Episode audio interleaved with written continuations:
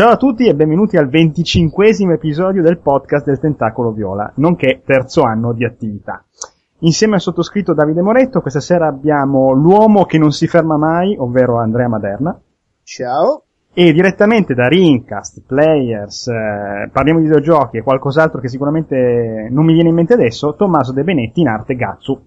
Ciao a tutti. Ciao. Allora, Tommaso, bentornato perché tu è diverso tempo che non passi da questi lidi.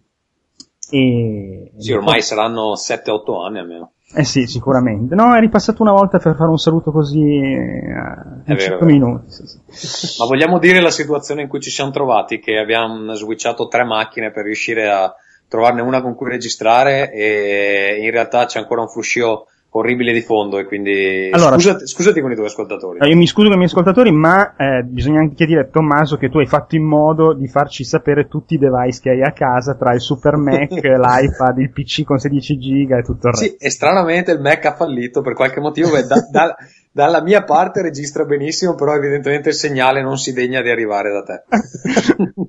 Tra l'altro, episodio iniziato con i migliori auspici, abbiamo avuto due pacchi nel giro di. di sì, in realtà giorno. dovevamo essere 18 persone, però uno che è Pierpaolo Greco, e salutiamo sempre quando ci tira pacco, eh, che ha di meglio da fare, e, e Paolo Cego che forse arriverà, forse no, ma c'ha ben altro a cui pensare anche questa sera, mettiamola così. Allora, io... Questa gente coi figli, che palle. Veramente, pensa che io lo sedo con la droga, quella, quella vera, per essere qua alle nove. Eh? E, ehm, allora, cari fanciulli, io direi che possiamo iniziare, volevo appunto ricordare che è il terzo anno di attività, mai mi sarei immaginato tre anni fa di arrivare fino a codesto fantastico punto, e però non è solo l'evento di, di, questo momento, il terzo anno di attività, ma ne approfitterei per eh, introdurre il fatto che tra poco sbarcherà in Italia eh, IGN Italia, appunto. Tra eh, poco è una tua supposizione. Tra poco lo dico io, sì, sì, sì. Tra me, minchia, tra poco. cioè, o sbarcate tra poco o sbarcate più in là. Sì. Però immagino che, sì, spero sia tra poco. E, ehm, sì, allora... no, è, è, tra poco, anche perché, come ho scritto, credo su TFP, obiettivamente abbiamo messo fuori la splash page Infatti che fa... mi riferivo a quello. Eh sì, perché se, se, tu scrivi su IGN già comunque finisci lì e dici, oh, poi se vuoi andare sul sito inglese sta là sopra e lasciare fuori quella roba per, non lo so, due mesi senza dare un sito italiano da leggere, quindi rompendo le palle alla gente sarebbe poco saggio probabilmente. Concordo con la tua disamina. Ma adesso chiedo a Tommaso, Tommaso, un colosso come IGN che arriva in Italia, così, co- cosa può cambiare nel panorama editoriale videoludico? Se cambia qualcosa o no? Ma io francamente adesso non so esattamente cosa possa dire Andrea, così nemmeno tanto in privato, diciamo in semi pubblico. gli, avevo chiesto, gli avevo chiesto che, che, tramacci ha fatto per ottenere la, l'esclusiva. Ehm, cosa posso dire? Mm, allora, io so che eh, ci sono un sacco di persone che hanno delle riserve riguardo a IGN, soprattutto per il modo in cui recensisce, più che, più che per le news, perché insomma per le news mi sembra abbastanza neutrale. E nel senso che insomma alcuni voti che dà sono controversi, ultimamente mi pare che tenda a stroncare abbastanza le cose, ovviamente i videogiocatori tutto quello che non prende 9 eh, diventa motivo di polemica. Ehm... Eh, ricordiamo uh, l'annosa polemica sul 3 a God End. Non, aveva... non, la, non, la, conosco. È, è, è, è una, una, una, delle cose che vengono fuori sui oh, IGN fa le recensioni da schifo. Per esempio, hanno messo 3 a God End. È un po' tipo la recensione di Zoe 2 di Edge che torna sempre negli annali. sì, del, esattamente. E, um, cosa dire? Io adesso non so esattamente quanto indipendente sarà la redazione italiana, immagino che faranno delle cose eh, in loco e alcune cose saranno tradotte, no Andrea? Sì, allora l'intenzione nostra è di fare il più possibile noi, perché il sito lo facciamo noi, è roba nostra, soprattutto poi quando si parla di recensioni vorremmo esprimere la nostra opinione, a prescindere poi da quello che si può pensare di come fanno le recensioni gli americani, proprio per un concetto base di oh, secondo noi, noi siamo, in, siamo, in, grado di farle e vogliamo farle noi, vogliamo che sia il nostro il parere espresso. Poi è chiaro che se IGN americano ha l'esclusiva della Madonna e noi possiamo usarla piuttosto che vanno a coprire una fiera a cui noi fisicamente non andiamo, sarebbe anche idiota non tradurre quei contenuti, avendoceli. Mm. Sì, Comunque, per, per, tornare alla domanda di partenza, io credo che sia uh, intanto una vittoria di, del team, uh, insomma, di Andrea e de, del team che che, che, lo segue su Outcast. Adesso non so esattamente quanto Outcast.it abbia influenzato la scelta o se erano trattative che c'erano già uh, prima della, però cre- essendo che la fuoriuscita di Next Game ha coinciso con la, con la nascita di Outcast.it, immagino che abbiate iniziato a parlarne in contemporanea, adesso non so bene come sia. Eh, Poi ci dovrebbe uccidere se ce lo No, beh, non, non posso dare i, i, dettagli precisi, però mi sembra giusto dire adesso che è, è, è, si sa insomma che è coinvolto nel progetto Andrea Minini Saldini, tale anche Gorman, che era il super capo di mondo di Future Media Italy e che non parteciperà più di tanto a, li- a, livello editoriale, però fa parte della società e tutto. E in realtà è stato lui, ma tipo da anni lui tentava di convincere quelli di IGN a fargli fare il sito in Italia, tant'è che inizi- cioè nel senso la, la, trattativa poi vera e propria è iniziata che noi non eravamo ancora coinvolti perché lavoravamo su videogame.it. Quando poi ci siamo staccati da lì, eh, oh senti ma è diventata una roba che ci ha tirati dentro e, e poi è andata avanti perché comunque è stata mm. una trattativa interminabile. Per cui c'è molto del merito di riuscire a fare questa cosa, cioè lui, anche perché poi IGN in Italia se ne parla da una marea di anni, è pieno di gente che dice ah ci avevo provato anch'io a portarlo e, e, e ricordo c'era stato un periodo in cui sul sito italiano di Sky, che è sempre Murdoch, eh, c'era una sezione videogiochi col bollino IGN che però probabilmente facevano fare a due cinesi uno scantinato ed è durata neanche un anno. Per cui è una roba che era nell'aria da tanto tempo, noi abbiamo avuto la fortuna o sfortuna o entrambe le cose di essere più o meno disoccupati. Liberi. quando si è presentata l'occasione. No, non so, adesso io credo che sia un riconoscimento insomma, al lavoro che hanno fatto prima in Next Game e poi con Outcast e è un riconoscimento americano insomma, per quanto riguarda in generale il panorama italiano che eh, evidentemente inizia a essere preso un po' più sul serio. Quindi in generale lo vedo come una, una vittoria un po' di tutti eh, quindi voglio partecipare anche ai festeggiamenti. Eh, poi non so esattamente vedremo insomma nello specifico come sarà il prodotto essendo che è fatto da quelli di Outcast merda, non, non sono sicuro.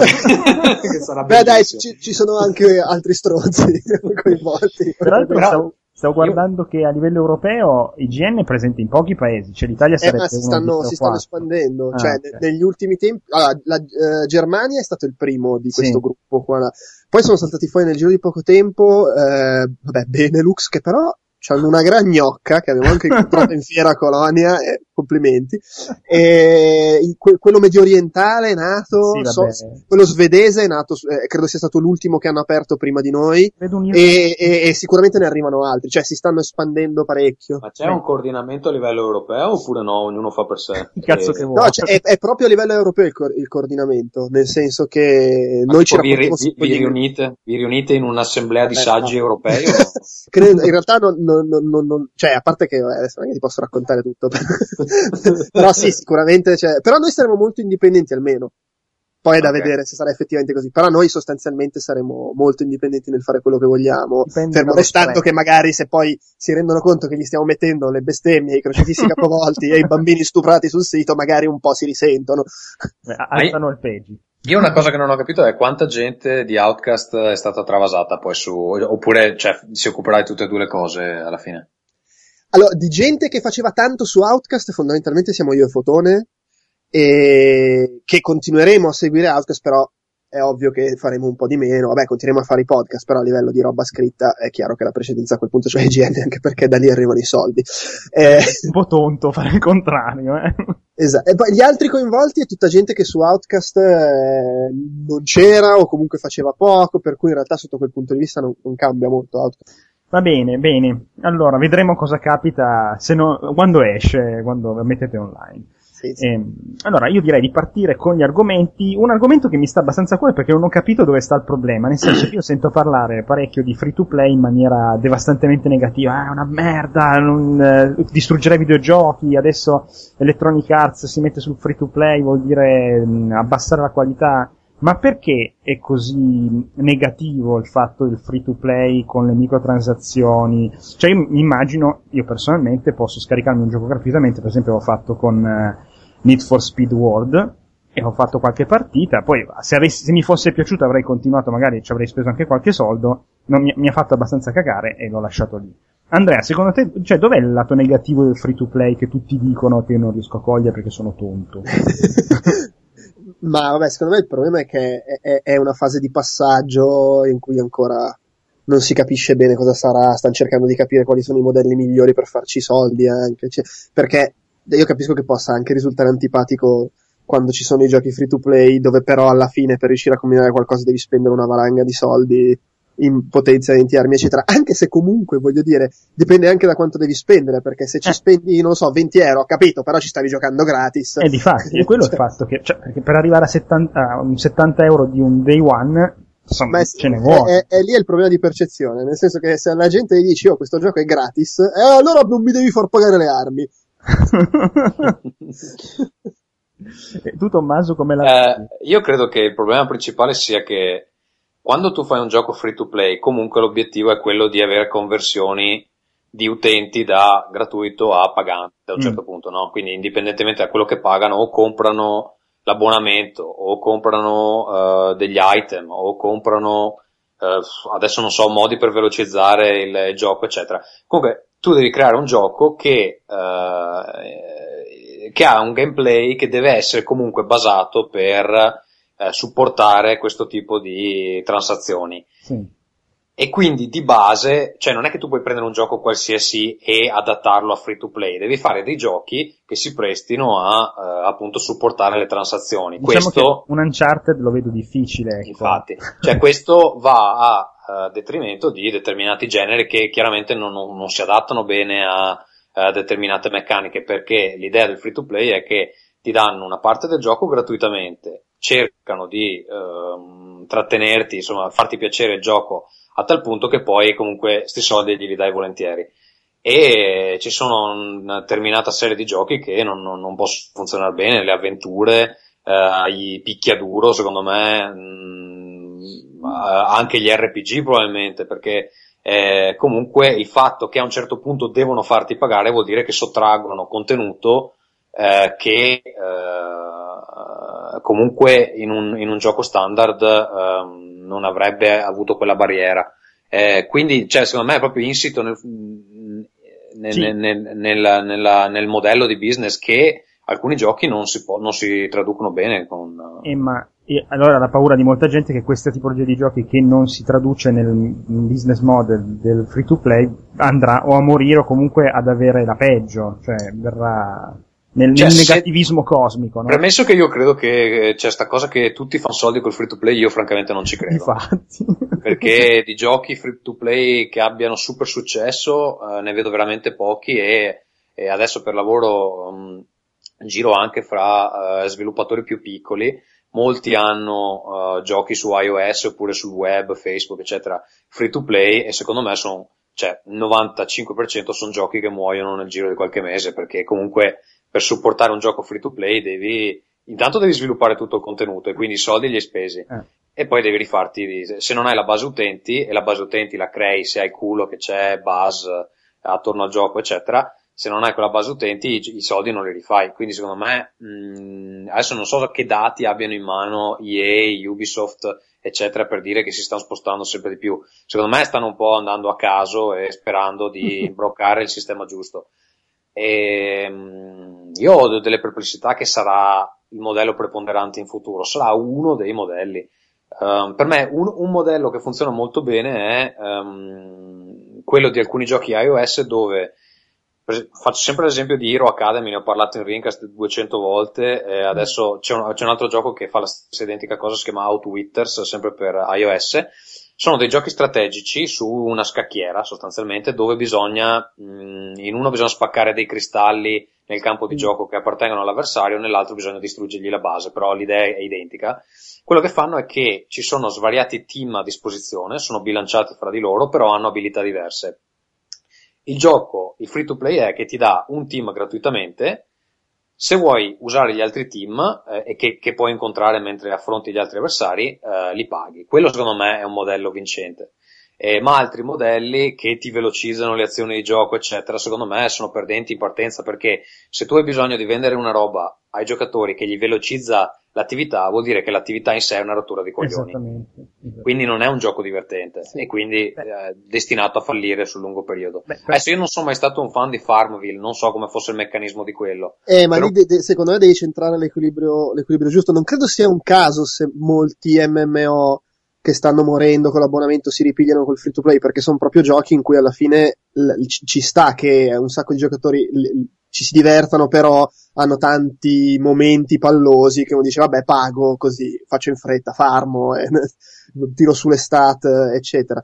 Pro- probabilmente quella è una formula data. Io sono curioso di vedere cosa combineranno eh, Warface e PlanetSide 2, che sono quello, l'FPS di Crytek e quello di Sony, che sono entrambi free to play, però sono giochi che hanno dietro dei bei soldi, voglio dire, il, il CryEngine, eccetera. Non è che sono lo sparatutto via browser eh, con la grafichetta del cazzo e che alla fine ci hai speso sai, poco e in Quando, fretta. quando ci sono quei budget là, secondo me ha molta più probabilità di, di aver successo.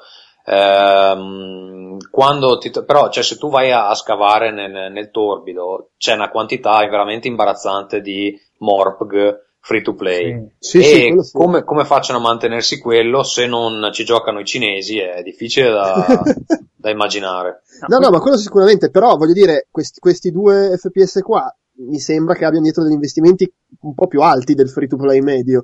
E, e- Sai, boh, il gioco di Crytek comunque ti dice, cioè, anche il giocatore che magari non gioca ai free to play dice vabbè questo lo provo, Lo vediamo provo, com'è. esatto. Eh, però non è scontato che il giocatore che di solito gioca la roba di Crytek abbia voglia poi di spendere nelle microtransazioni. No, però lì deve essere proprio il quello è gioco, cioè devono esserci delle qualità nel gioco che anche al giocatore che spara a Crysis 2 dice ah figo, allora sì dai, spendo per questo caricatore, spendo per questo, questa armatura. Ah, cioè, ma quello sicuro. Beh, poi c'è Sì, sempre il discorso che se tu parli con la gente che fa i free to play, molti ti dicono che alla fine a loro fa gioco avere tipo, non lo so, decine di migliaia di persone che giocano gratis perché gli popolano il mondo di gioco per poi quella minoranza che spende Che fa- soldi e che spesso contiene anche una banda di, di pazzi che spendono tanti, tanti, tanti soldi. Sì, sì. Beh, io per esempio, adesso cambiando leggermente genere, ho visto su Draw Something quello che devi fare i disegnini tipo eh, indovina cosa, lì, Sì, sì. tabù, esatto. Cioè che lì eh, le, le- dire, le cose a pagamento sono i colori, tipo che tu non hai il verde per fare gli alberi, allora o paghi tot euro o, e hai un set di colori nuovo, oppure eh, fai, vinci tante partite, quindi hai dei delle monete virtuali. Ma, cioè, un bonus del genere a me non me ne frega niente, io faccio gli alberi neri e quindi cioè, anche in un, in un free to play, magari un FPS, devono esserci appunto i, gli item, quello da comprare che deve essere appetibile e deve servire a mente, se no è ovvio che uno non ci pensa neanche due volte, cioè non spende mai una lira di solito, quindi deve essere tutto molto, secondo me è molto difficile fare un free to play che, ca- che cacci i soldi, eh. Eh, ma è, è molto difficile centrare anche a livello psicologico, Eh. perché sappiamo benissimo, vedi, le micro, cioè, le app da 0,90 centesimi, che se percepisci che costa poco, poi ne compri 160 e hai Esatto. speso 200 euro in fucili per Warface. Però sai, quelli sono anche giochi che richiedono una dedizione non indifferente, nel senso che la app da 99 centesimi la compri, ci giochi un pomeriggio e poi la dimentichi. Io sono pieno di giochi che ho comprato poi non ho neanche mai aperto, cioè li compro solo così perché costano poco e li compro. Eh, ma Eh. appunto, figurati una roba che ti serve. Cioè, una roba che ti serve nel senso di se uno che sta giocando molto allo Esatto. sparatutto e dice, ah cazzo, però posso avere il super bazooka se spendo sti 2 euro. Vabbè. sì, sì, però sono giocatori che magari giocano solo a quello, Sì, sì, beh, certo. cioè non giocano a altre cose. Quindi, cioè, secondo me è un problema che semplicemente non ci sono abbastanza giocatori per tutti sti free to play. Comunque, Eh. se il free to play facesse veramente tanti soldi, Call of Duty sarebbe gratis. Invece costa 70 euro. Quindi, Eh, però magari in futuro, perché poi il, il fatto del free to play è anche che comunque dipende anche dal genere e da cosa proponi, però un po' te lo allarga il pubblico perché abbatti la barriera d'ingresso. Uno Sì, non vero. deve pagare niente per iniziare a giocare, poi figuriamoci quelli via browser che non devi neanche installare, prendere, cioè, due clic e stai giocando. E quella è una cosa che fa avvicinare molta più gente. Sì, ma il problema è che quando fai un Call of Duty hai speso, non so quanto costa, 20, Eh, milioni, 20 milioni di dollari, tipo, e cioè comunque i contenuti li devi fare, i programmatori ti costano 4.000 euro al mese, e cioè ha voglia a venderli a, a riprendere questi soldi a pagare un'arma eh, 99 centesimi? Cioè ne devono vendere di armi che quindi, quindi, praticamente tutte le meccaniche devono essere volte a farti spendere soldi. A un certo punto alcuni magari si rompono anche i coglioni quando cercano di venderti una roba ogni tre minuti capito? e infa- infatti per quello sono curioso di vedere come andranno Warface e Planet Side 2 perché sono fondamentalmente in quella situazione lì. Soprattutto Warface che ha una grafica veramente cioè è Crisis io non, ancora, non l'ho ancora visto se Ma è già, è già, in beta, tipo?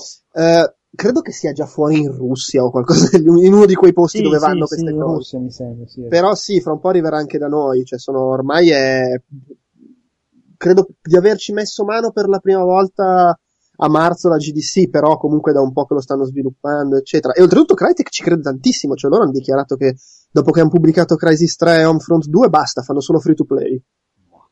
Cioè, devono avere delle idee precise per il modello di business. Secondo me non è adattabile a, ai giochi vecchi, nel senso che i giochi come ce li immaginiamo, free to play, secondo me non, non esistono. Adesso, boh, non so, guardo nella mia ehm, ludoteca qui vedo, che ne so, El Shaddai potrebbe essere free to play, probabilmente no. Dragon Age potrebbe essere free to play, probabilmente no. Eh, Dragon eh, Age forse con, Dragon Age compri forse questo, compri l'altro. Ma. Cioè, a meno che non te lo fanno in mini episodi, uh, Alan Wake, cosa fanno? Ti vendono un episodio alla volta? Forse sì, però... Vendono le file della torcia. Cioè, se, se non c'è una forte componente multiplayer e o eh. eh, una roba, secondo me tutto sommato il GDR ci può stare perché c'è quell'elemento statistiche, armi, oggetti, looting, eccetera, e magari su quello riesce a campare. Però sì, appunto, Alan Wake, Uncharted, non vedo so, veramente eh, fatica. Assassin's Creed cosa fanno? Ti vendono le armi, ti vendono i pugnali, ti vendono...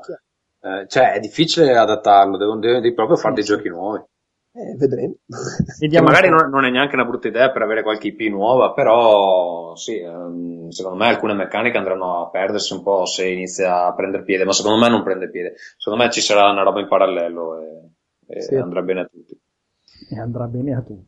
Esatto. Buona camicia a tutti. I videogiocatori sono sempre lì che dicono eh, ma iOS ucciderà il mercato dei giochi AAA, ma che, cioè, non ha senso sta cosa, il mercato dei giochi AAA può uscire anche troppi giochi, poi eh, ci troviamo sempre a Natale con, eh, con 100 cose da comprare, quest'anno è un disastro sotto Natale.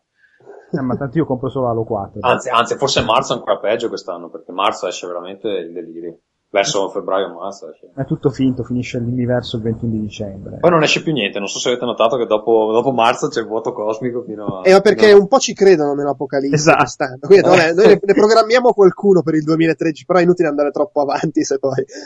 Ma di fatti Microsoft e Sony non hanno, lanciato le con... non hanno presentato le console apposta, perché cazzo spendiamo tutti sti soldi? Aspettiamo di vedere se siamo ancora vivi. Esatto. Anche Nintendo un po' di ma, vediamo.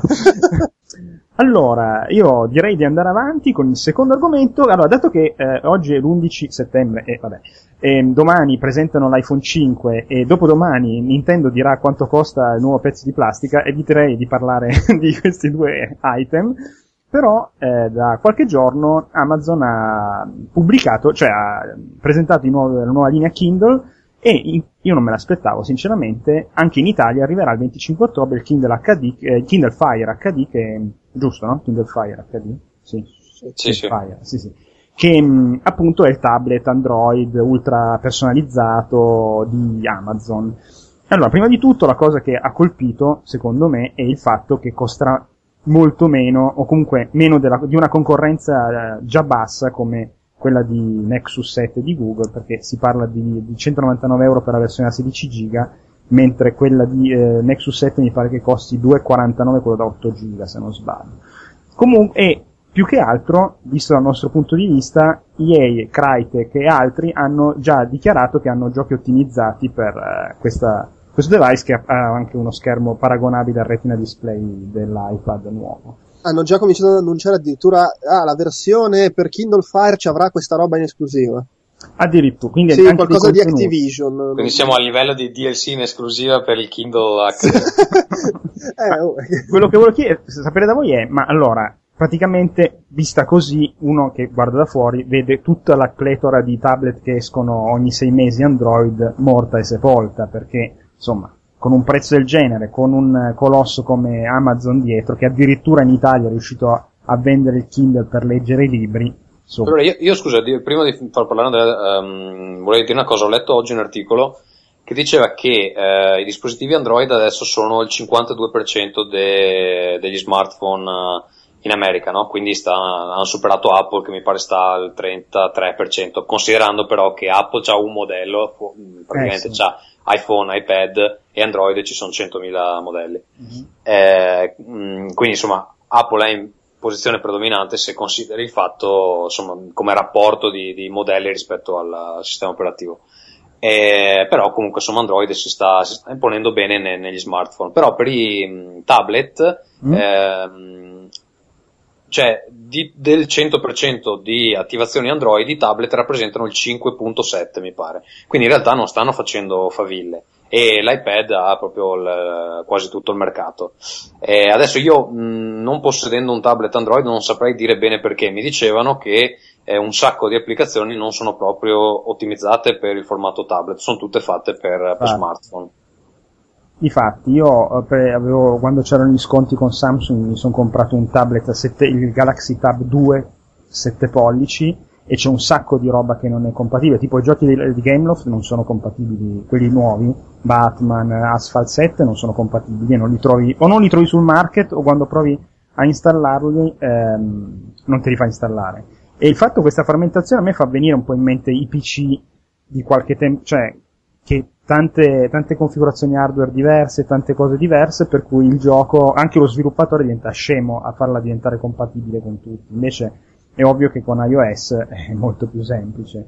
E il fatto che appunto che Amazon comunque crea uno standard, perché oltretutto il fatto che ce l'abbia molto customizzato, addirittura leggevo, io non lo sapevo, ma nella schermata di, come si dice, di standby c'è la pubblicità. E in America la puoi sì, togliere a pagamento. Invece... È come il Kindle Touch, io ho il Kindle Touch con la pubblicità. Eh, e, e, invece in Italia, non so nel resto Europa, pare che Amazon.it non permetterà il fatto di pagare per togliere la pubblicità dall'home page, dalla, dallo splash page, Quindi secondo me Amazon creerà uno standard e questo bene, ne, più che altro ne beneficeranno gli, gli, sviluppatori ma non il mercato dei tablet non Amazon perché secondo me viene tagliato proprio cioè un Arcos che fa i tablet a 190 euro ma perché io devo andarmi a comprare un Arcos o un Toshiba quando prendo Amazon e magari mi va anche di culo che tra due anni ci sono anche i film qua in Italia eh? cioè non so come dire eh, boh. tu Andrea? Ah, no scusa Tommaso io non, non, so come sia la situazione dei servizi Amazon in Italia, cioè che se, perché, perché mi, mi, pare di, di, aver capito che eh, sti tablet Amazon hanno preinstallato cioè una versione di Android ehm, customizzata Amazon e quindi c'hai tutte le applicazioni di Amazon. Però eh, che applicazioni sono disponibili in Italia? Perché il uh, Amazon Prime no.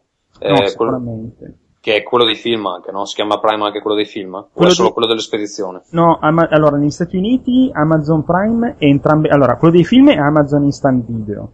Ah, Solo okay. che se tu hai la, se sei iscritto ad Amazon Prime hai un po' come Netflix, cioè mentre Amazon Instant Video a pagamento ogni cosa che prendi la paghi, con Amazon Prime tu hai un set enorme di film e serie tv che a costo ecco, zero. Sì, esatto. Ecco, quella roba lì non Prime c'è. c'è in Italia. Sì, ma è solo per la spedizione. Ah, in... sì, è la, solo la roba delle spedizioni gratis. Esattamente, esattamente. Eh, sì. e, ehm, cioè, quindi esattamente che servizi c'hai di Amazon? Solo, lo, solo lo store? Hai lo store e da qualche giorno, da un paio di giorni, sì, l'app store loro, anche nei, cellulari, anche nei device Android non Amazon, c'è, c'è il loro app store che era attivo in, però nient'altro, non ci sono. C'è almeno Audible, no? No, non c'è. Ok. Una sega c'è. Una sega. Audible, Audible a cui mi sono iscritto, poi ve ne parlo magari più tardi.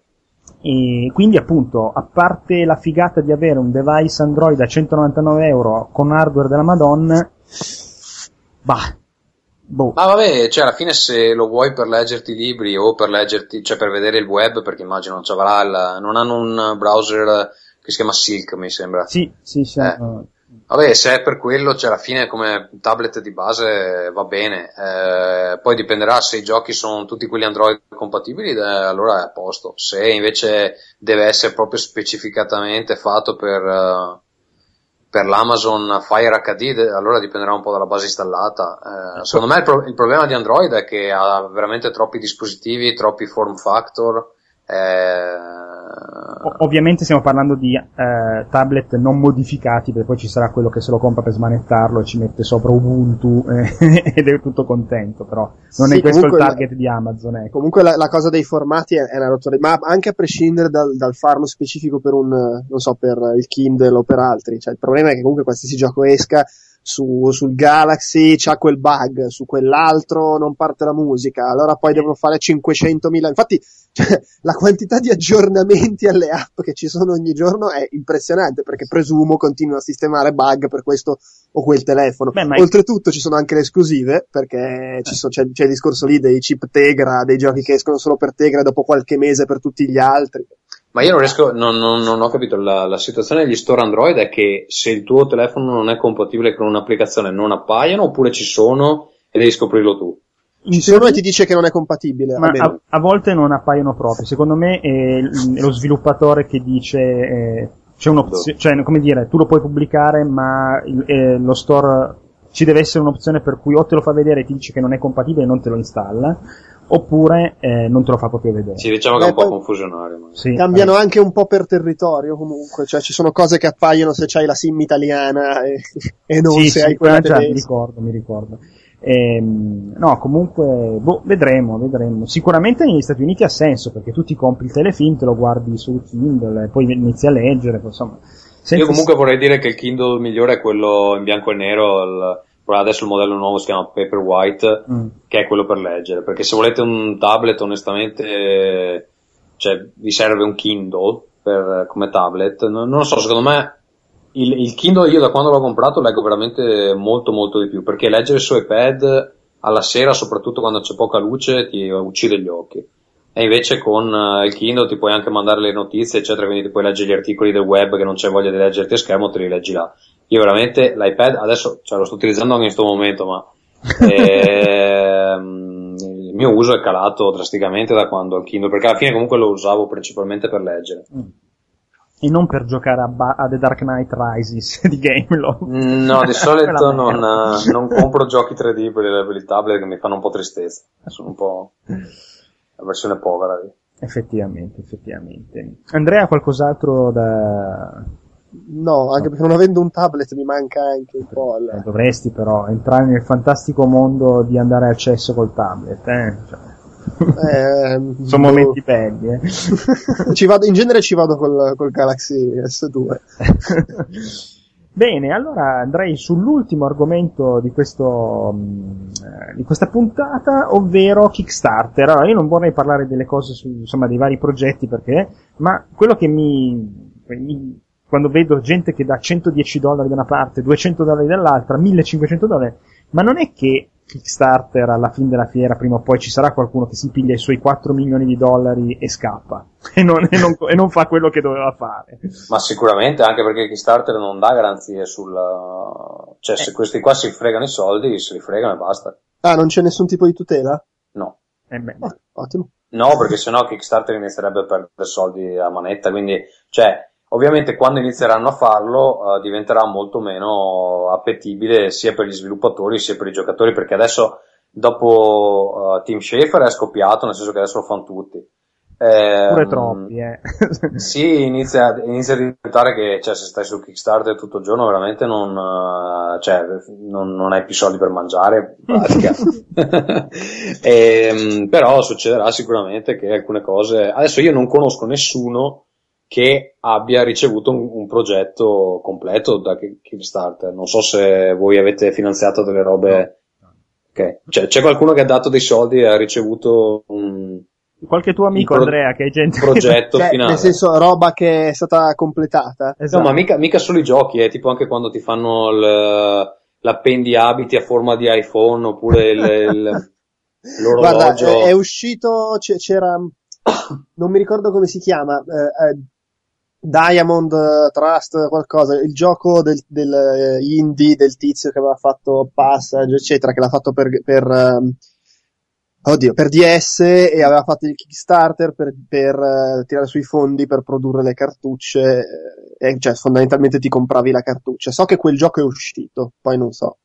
Okay. Però sì, cioè, in effetti sono tutti, giu- giustamente, tu, le, le, voglio dire, la moda è esplosa quest'anno, è improbabile che abbiano già completato tutti Sì, nel senso che cioè, ci, siamo ancora nel periodo in cui dobbiamo vedere il primo che cerca di inculare gli utenti. no, anche perché, perché insomma, lo sviluppo di un gioco di un hardware ci vogliono anni, quindi è ovvio che bisogna, cioè, tipo per un il gioco di Team Schafer mi, mi, aspetto almeno un anno e mezzo, due di sviluppo. Sì, eh. sì poi insomma non è il gioco di Team Schafer quello che considererei a rischio di inculata. No, quello, no, assolutamente no. No, no. no, sono progetti minori di magari gente un po' così che dice vabbè ma cioè alla fine Kickstarter non dà garanzie, sti qua eh, non hanno il nostro indirizzo, cioè lo farei. So, allora, legge, leggevo di, di, storie di gente che ha fatto male i conti. Nel senso che sì. magari proponeva le, i premi per chi dava più soldi, ma non aveva messo in conto le spese di spedizione. e si è ritrovato a dover mandare regali e andare in rosso. Eh, sì, sì, sicuramente. Ma poi, eh, tra l'altro, una cosa interessante che qualcuno ha fatto notare, credo su NeoGAF recentemente, è che Steam con uh, la, la, nuova sezione Greenlight, che è quella sì. per um, far filtrare da, dagli utenti insomma, i giochi meritevoli di essere pubblicati su Steam, in realtà eh, gli manca veramente poco per diventare un Kickstarter per giochi fatto bene, perché Kickstarter non è nato per i videogiochi, è stato quella botta di culo di Tim Schafer che adesso l'ha fatto diventare hip per, per, per i videogiochi, però Steam è perfetto, nel senso eh che sì. nel momento in cui c'è Greenlight, c'hai i fan che ti dicono quanti sono quelli che vogliono vedere il gioco pubblicato, e da lì a fare il passaggio a darti i soldi per finanziare il gioco non ci vuole tanto, alla fine secondo me sì. siamo lì. Anche se fare un click sul pollice verso l'alto e metterci dei soldi è un po' diverso. Sì, ma se li metti su Kickstarter perché non farlo su direttamente no, No, no, è chiaro, però nel senso immagino che su Greenlight, cioè ci sia molta più gente che fa il click su Greenlight rispetto a quanta eh. mette i soldi su Kickstarter. Beh, ma sì, sì. sperare, insomma. no, secondo me, cioè, appunto, si sta sopravvalutando un po' uh, le capacità imprenditoriali di sta gente che, che propone il progetto, che magari sono anche programmatori fuoriusciti da qua, ma da lì a gestire un team, poi pagare gli stipendi, e pagare l'affitto e tutte queste cose qua, secondo me alcuni... Anche andare su produzione fisica, tipo quelli di Ouya, sì. Ia, quella fare là, insomma, devono creare una cosa fisica, nel, che... mom- eh, nel, momento in cui hanno un problema in fabbrica, lì gli si eh. sputano tutti i conti, cioè io spero che si siano calcolati bene le spese, perché poi sono cazzi nel momento in cui devi mandare, hai promesso alla gente queste eh, cose non riesce a mandargliele. Cioè, sarà interessante vedere quello che succede. Secondo me un patatrack è dietro l'angolo. Perché... Beh, Ferruccio lo sa che non riavrà più i soldi della sua console che gli ha dato. Sì, vabbè, ma gli sta bene perché così impara a finanziare questi progetti della minchia. a me Uia proprio mi sembra una stronzata, però vabbè, contenti voi. Va bene, qualche altro dubbio Andrea sugli emuli di Team Shaper? O... Ma guarda, io i miei soldi li ho dati solo a un paio di progetti ed erano robe, t- cioè Wasteland 2, che bene o ah, male, mi sembra gente di cui ci si può fidare. Poi magari fanno un gioco di merda, però che, che siano in grado di metterlo assieme lo do Vabbè, un, un, gioco di merda è un'altra cosa. Un, gente che scappa con i soldi è tutto un altro no, cinema. Esatto. Ma anch'io ho finanziato qualcosina, eh, uno solo per il momento, perché in realtà ce n'erano diversi che mi piacevano, ma poi non c'ho mai voglia di mettere questi 5 dollari. eh, preferisco aspettare che escano i giochi e vedere se escono sul serio. Eh, ho finanziato un gioco di Ice Peak Lodge che si chiama uh, Knock Knock e loro sono quelli che hanno fatto eh, The Void, non so se avete presente, ah, sono, sono, russi. Hanno fatto The Void e hanno fatto uh, quello prima si chiama Uh, va bene, adesso non mi viene. Comunque, sono, cioè, fanno dei giochi di merda. E, però fanno sempre dei giochi con una trama e un'ambientazione stranissima e di solito mi, mi, piace, cioè mi diverto solo a leggere il background dei giochi e quindi gli ho dato questi 5 dollari, vediamo come viene. Solo per la, per la descrizione. No, no, ma perché effettivamente cioè, ci, sono uno dei pochi team che secondo me ci mette un po' di impegno a fare delle, delle cose originali, quindi poi nella pratica hanno dei problemi con il gameplay, ma però secondo me 5 dollari potevo anche promettere. Ultima domanda, poi chiudo su questo argomento. Ma quel platform eh, un po' così di Ron Gilbert era su Kickstarter o no? Okay, no, no, eh, no, Era, era, un progetto di Double mm. Fine. Ah, di Double Fine, ok. Sì, Beh, sì. quello speriamo che esca anche se non ci sta su Kickstarter. eh, ma quello credo che sia in fase finale, eh. Credo... Sì, sì, ci siamo quasi. Bene, bene, perché quegli video che ho visto mi avevano allettato parecchio. Sì, sì poi essendoci tutti parlano di Tim Schafer ma io sono un grande amor, amore di, Tom, di Ron Gill anche se a dire il vero Death Punk non è che fosse proprio eccezionale. Eh? No, però sono rimasto ai vecchi cose da Lucas, quindi boh. Vedremo, vedremo. Allora, io direi di chiudere qui la parte delle news così, sperando che l'iPhone che presentano domani sia sempre la solita cosa, così non la compro. E, e passiamo. O sia sempre la solita cosa, così la compri. No, non la compro, no, perché a me l'iPhone purtroppo mette le. cioè, a me, io ho l'iPod, però l'iPhone non, c'è qualcosa che non so. No, ce l'ho avuto, ma. Vabbè. Passiamo ai giochi giocati.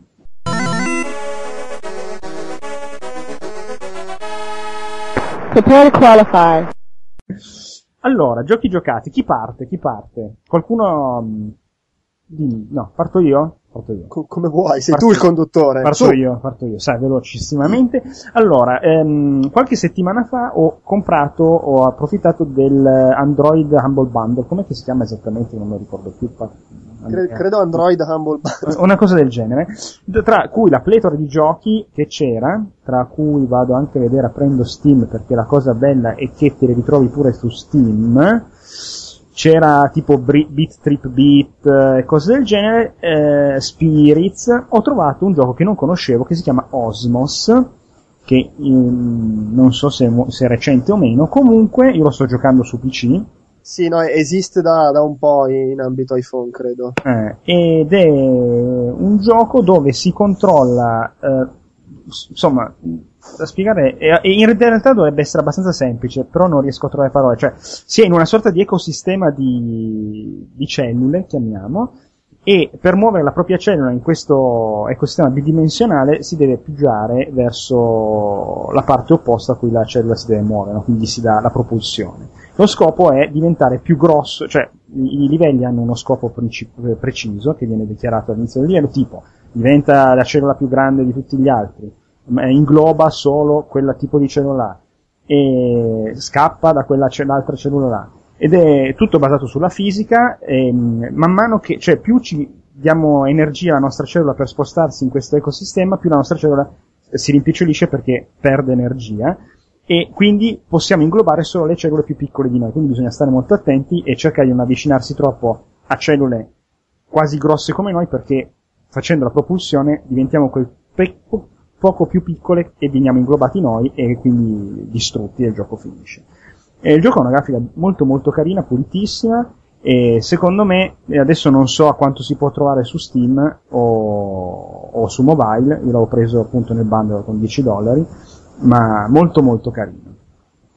Eh, tu l'avevi provato Andrea? Qualcuno l'aveva provato? No, io non Eh, so. i- io l'ho preso su, su Android appena è uscito perché ne avevo sentito parlare bene, però ovviamente poi ci ho giocato due volte seduto sulla tazza e non l'ho più toccato. Mm, no, io sulla tazza col PC viene difficile, però... Ma mi stava piacendo molto, eh, solo che come tutti i giochi che ho sul telefono, che ormai sono boh, 70, 80, non so, eh, poi alla fine finisce che raramente ci gioco tanto. Comunque costa 8,99€ su Steam. Porco boia, allora mi è andato... Sì, tanto, cioè su, sul telefono non ho sicuramente pagato così, era una roba da pochi Beh, soldi. però, però è molto curato, proprio ben, ben fatto. No, no, per carità. E, allora, seconda cosa di cui parlo stasera, ho iniziato Sleeping Dogs, e il, il titolo Ex True Crime Hong Kong, diventato appunto Sleeping Dogs sotto l'egida di Square Enix, e io devo dire che è un ottimo titolo, è un free roaming ambientato nelle triadi di Hong Kong, secondo me ha tantissime cose positive, tipo il combattimento, mo- leggermente ispirato a Batman, Arkham City, Arkham Asylum, però ben fatto, il fatto che eh, puoi usare le cose del, um, dell'environment intorno per sfasciare teste, tipo prendi un tizio, gli picchi la testa sotto una taglia cinesca, gliela chiudi sul collo, insomma, cose simpatiche così. E, educativi. esatto. E il sistema di controllo appunto durante i combattimenti è veramente ben bilanciato. Il, la- le fasi di guida secondo me sono anche fatte meglio di, di quelli Rockstar per la fisica delle macchine. Cioè sembra molto più arcade come cosa, non so. La fisica è un po' più permissiva, ti fai le sgumme, fai, insomma, fa molto film eh, Hong Kong. L'unica cosa che forse adesso sarò un terzo del gioco è che non ha la classe nei dialoghi, nella trama, nel, nel- cioè i personaggi non sono, non c'è un Nico Bellic lì, sono personaggi abbastanza anonimi, anche il protagonista per quanto sia reso benissimo a livello grafico, però lascia un po' a desiderare, ecco, la parte di caratterizzazione di storia. Non è, quello si vede la mano di Rockstar quando invece si mette a, a fare appunto tutti i personaggi che sembrano usciti da un film di gangster, mentre qua non riesce. Qua, eh, sei ancora usciti da un film di merda. No, qua sembri ancora un videogioco che vuole scimmiottare il film. Mentre tu quando giochi a un gioco da Rockstar eh, è quasi un livello di un film la parte sceneggiata. Eh, quindi secondo me però per un gioco, insomma, mai mi sarei aspettato che mi, ammetto la serie 2K mi ha sempre fatto cagare, quindi questo è un ottimo gioco comunque. Secondo me i votoni che si sta prendendo sono più che meritati. E l'ultimo gioco di cui volevo parlare è Virtua Tennis per iPad che si chiama adesso, vabbè, poi vado a cercarlo, che l'ho preso a 79 centesimi perché era in offerta e con mio incredibile stupore è molto divertente perché i controlli touch che ovviamente si può anche impostare il pad virtuale come, i come Virtua Tennis sul pad normale, ma in realtà i, to- i controlli touch strisciando il dito sullo schermo per mh, fare i colpi, top spin oppure palle tagliate è m- reso molto bene ed è proprio il Virtua Tennis che tutti noi amiamo, almeno io, che ci ho giocato migliaia e migliaia di volte e quindi secondo me se si trova ancora a 79 centesimi, se no mi pare che il prezzo giusto sia 5,49 euro. Comunque, secondo me varrebbe anche 5 euro visto come l'hanno tirato fuori. Molto carino, eh, da giocare su iPad però, o su uno schermo grosso, perché c'è anche su Android mi sembra, perché su iPhone o telefoni, secondo me uno fa un po' casino, tra i ditoni sullo schermo, eccetera. Mm. Io nel frattempo sto leggendo una biografia di Andrea Di Pre, che ormai è diventato un, un, idolo dei nostri tempi e mi sta informando su Ma il mio maestro. Eh? È vero, cercatelo Andrea Di Pre su YouTube. se non avete visto i suoi video dovete assolutamente recuperare. Ma non volevo implicare che la tua descrizione di questi giochi bellissimi fosse noiosa. Grazie, apprezzo che gli ospiti abbiano questa libertà di, di commento qui in questo podcast, al contrario di altri. Allora, Tommaso, hai giocato a qualcosa?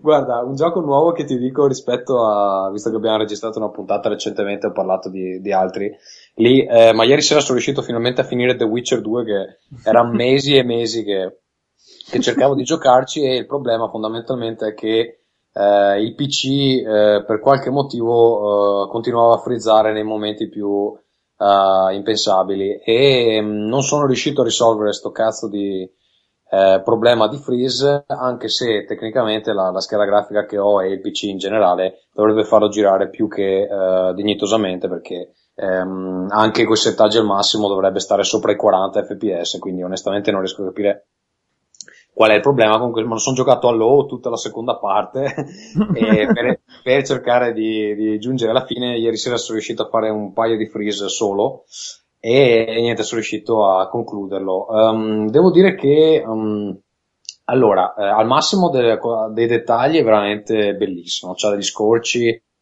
eccezionali, quindi eh, grandi elogi agli artisti di eh, CD Projekt. Um, allora, questo potrebbe anche dipendere dal fatto che appunto ci ho giocato in un arco di sei mesi perché ogni tanto mi crashava, poi mi rompevo le palle, lo lasciavo stare, lo riprendevo, eccetera. Però devo dire che la trama non l'ho trovata particolarmente né avvincente né um, semplice da seguire, nel senso che uh, io non ho giocato il primo. Questo è il, il sequel diretto e si riferisce spessissimo agli eventi de, del primo che comunque rimangono abbastanza ignoti fino quasi alla fine, perché alla fine c'è uno spiegone che comunque secondo me non è che aiuti tantissimo. E mh, soprattutto c'è, c'è, il problema di names dropping un po' tipo Game of Thrones, non so se avete presente, soprattutto nei libri, che si parla di cavalieri, re, regine, damigelle, eh, consiglieri, eccetera, e ti tirano fuori 700 nomi nel giro di 7 frasi. E lì onestamente non so se anche, cioè probabilmente se uno ha letto i libri magari è un po' più facile seguire, però io mh, veramente metà dei dialoghi non capivo di che cazzo stessero parlando. Eh poi in uno lasso di sei mesi sarà stato facile seguire. Sì, no, veramente ho avuto delle difficoltà a capire esattamente cosa stava succedendo, chi era chi, eccetera. Eh, quello un po' me l'ha rovinato. Um, niente, poi a livello di gameplay, uh, devo dire la verità che proprio per cercare, siccome alla fine mi sono veramente svangato le palle con questi freeze continui, ho deciso che lo mettevo a facile perché volevo solo vedere come andava a finire. E, e, mm, perché anche a facile comunque alcune battaglie, in realtà solo un paio, sono lunghissime, tipo c'è quella con il boss finale, diciamo così, che a facile mi è durata 45 minuti, 50 minuti, una roba del genere. Cioè, io non riesco a immaginarmi a livello difficile. Adesso può essere perché magari io non è che ho perso tanto tempo a potenziarmi le armi, eccetera, proprio perché c'è questo problema che ogni attimo mi poteva frizzare e proprio non avevo voglia di rifarlo. È inquietante, cioè, è un'ansia. no, infatti, cioè, dove, dovevo finirlo perché dovevo liberarmi di sto peso interiore. Però non è il modo di giocare un gioco. Avevo anche pensato, quasi quasi lo ricomincio su 360, ma poi avevo già fatto metà, onestamente un RPG non, non ha senso, insomma. E, mh, cosa dire? Niente, mi sarebbe piaciuto giocarlo meglio, ha un, un sistema di combattimento sicuramente interessante, eh, sicuramente a livello di difficoltà più alto è più godibile, ehm, è un po' discutibile il fatto che esista uno dei, perché eh, Geralt si può, eh, diciamo, il protagonista si può um, far avanzare secondo, seguendo tre sentieri. Eh, uno che ti potenzia delle abilità di base, uno che ti potenzia, um, anzi sono quattro, scusa, uno che ti potenzia le abilità di base, uno che ti potenzia le abilità di combattimento, uno che potenzia la magia e uno che potenzia l'alchimia che Uh, nel gioco ha, ha un, un, ruolo abbastanza rilevante, però a livello di difficoltà basso puoi anche dimenticartela, perché Geralt può um, creare pozioni uh, che bevendole um, insomma guadagna delle abilità particolari oppure può creare tipo bombe, roba del genere. Um, ecco, quell'aspetto lì secondo me, eh, almeno a livelli di difficoltà più bassi, è completamente skippabile, cioè puoi farlo tranquillamente senza e non, non ti accorgi di non utilizzare appunto queste pozioni, e gli artefatti, eccetera. A livelli di difficoltà più alto immagino sia abbastanza fondamentale. Um, ha qualche difficoltà tecnica, nel senso che, um, a parte il fatto che appunto non gira sulla mia scheda grafica e dovrebbe, e ogni tanto c'ha qualche problema che tipo si incastra ne, nelle rocce o cose del genere, però considerando la bellezza estetica del tutto è abbastanza um, trascurabile. trascurabile. Sì, ha, ha, dei bei personaggi, ha delle scene di nudo un po', un po' pornazzo così, però vabbè, mm, mi, mi dicevano che il primo c'ha più cattivo gusto, questo qua secondo me è ancora nei limiti del toller- tollerabile. Ma un gioco di ruolo che ti è durato sei mesi con due freeze di media a volta che ci giocavi, quanti bollini vale? Nella no, ma anche, anche, di più, perché eh, in realtà funzionava così, tipo riuscivo a fare due ore filate senza problemi, e poi fa- iniziava a farmi freeze e anche se resettavo il computer continuava a frizzarmi ogni 5 secondi. Madonna. E quindi c'è veramente pesante giocare così. No, il mio sistema bollini famoso, um, che riassumo per gli ascoltatori del tentacolo se non, se non hanno seguito, era questo.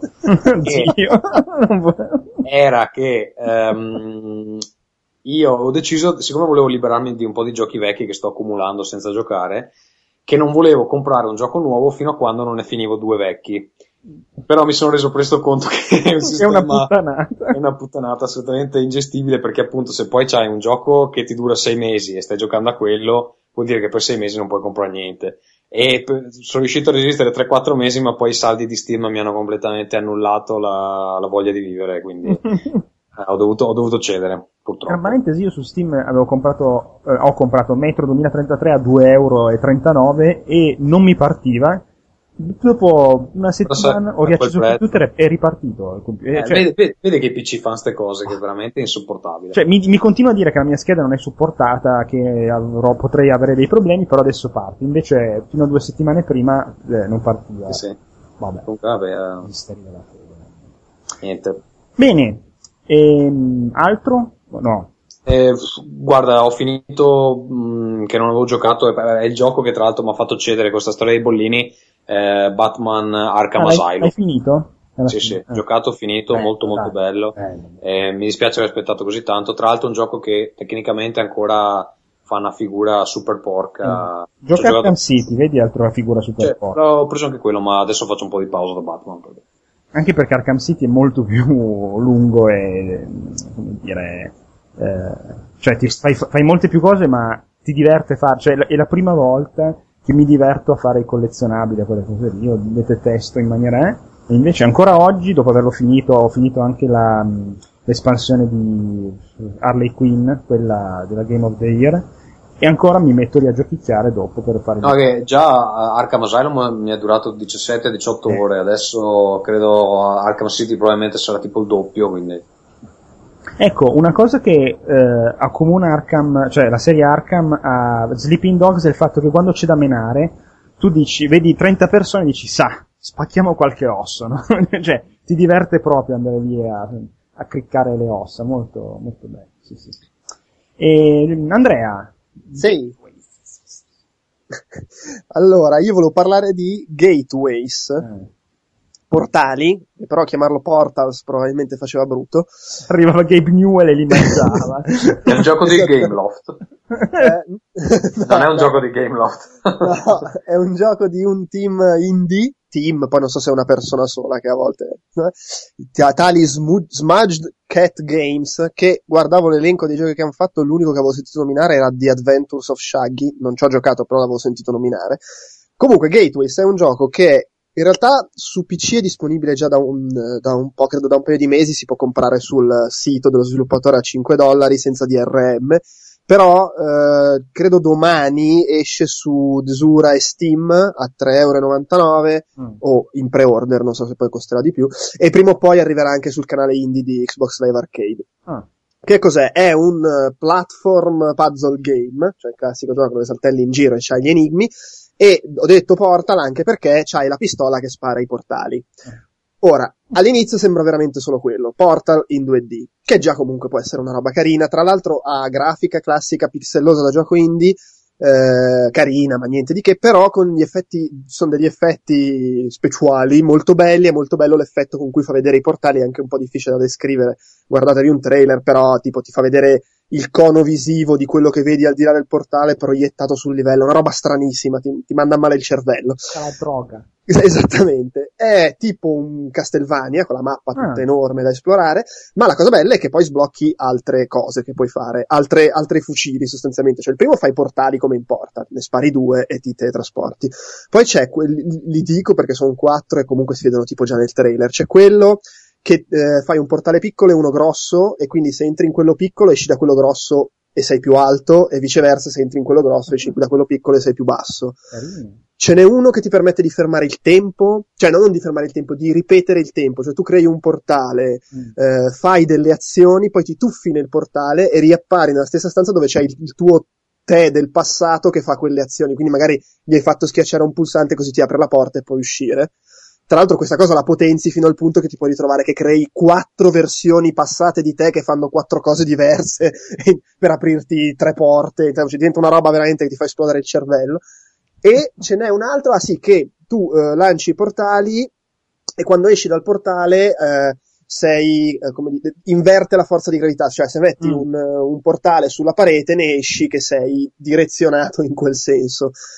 Poi ci sono altre cose, un paio di oggetti che puoi usare e chiaramente all'inizio li puoi usare solo uno alla volta. Adesso sono alla parte finale, non l'ho ancora finito, ma sono vicino alla fine e ci sono, prendi una roba che ti permette di usarle assieme. Quindi c'è il puzzle che ti richiede di attivare, non lo so, il portale che diventi grande, quello che cambia la gravità e quello che va indietro nel tempo. Diventa una roba incasinatissima. Madonna. È molto bello, ha un level design secondo me fichissimo, i puzzle sono proprio, i puzzle sono proprio belli, divertenti da affrontare e è molto user friendly, nel senso che tu hai la mappona, la Castelvania, che comunque ti dice tutti gli enigmi che non hai ancora risolto, quelli che puoi risolvere, quelli che ancora ti manca della roba e ti dice anche, oh guarda che nella situazione in cui sei potrebbe interessarti andare a fare queste due o tre cose qua, quindi non sei mai perso nel backtracking, visto che c'è anche un po' di backtracking comunque con dei teletrasporti per saltare da un pezzo all'altro della mappa, quindi è molto, molto amichevole, ci sono anche gli int. Eh, per, per, ogni puzzle c'è una stazioncina dove se tu, tu puoi spendere delle gemme, gemme che trovi in giro,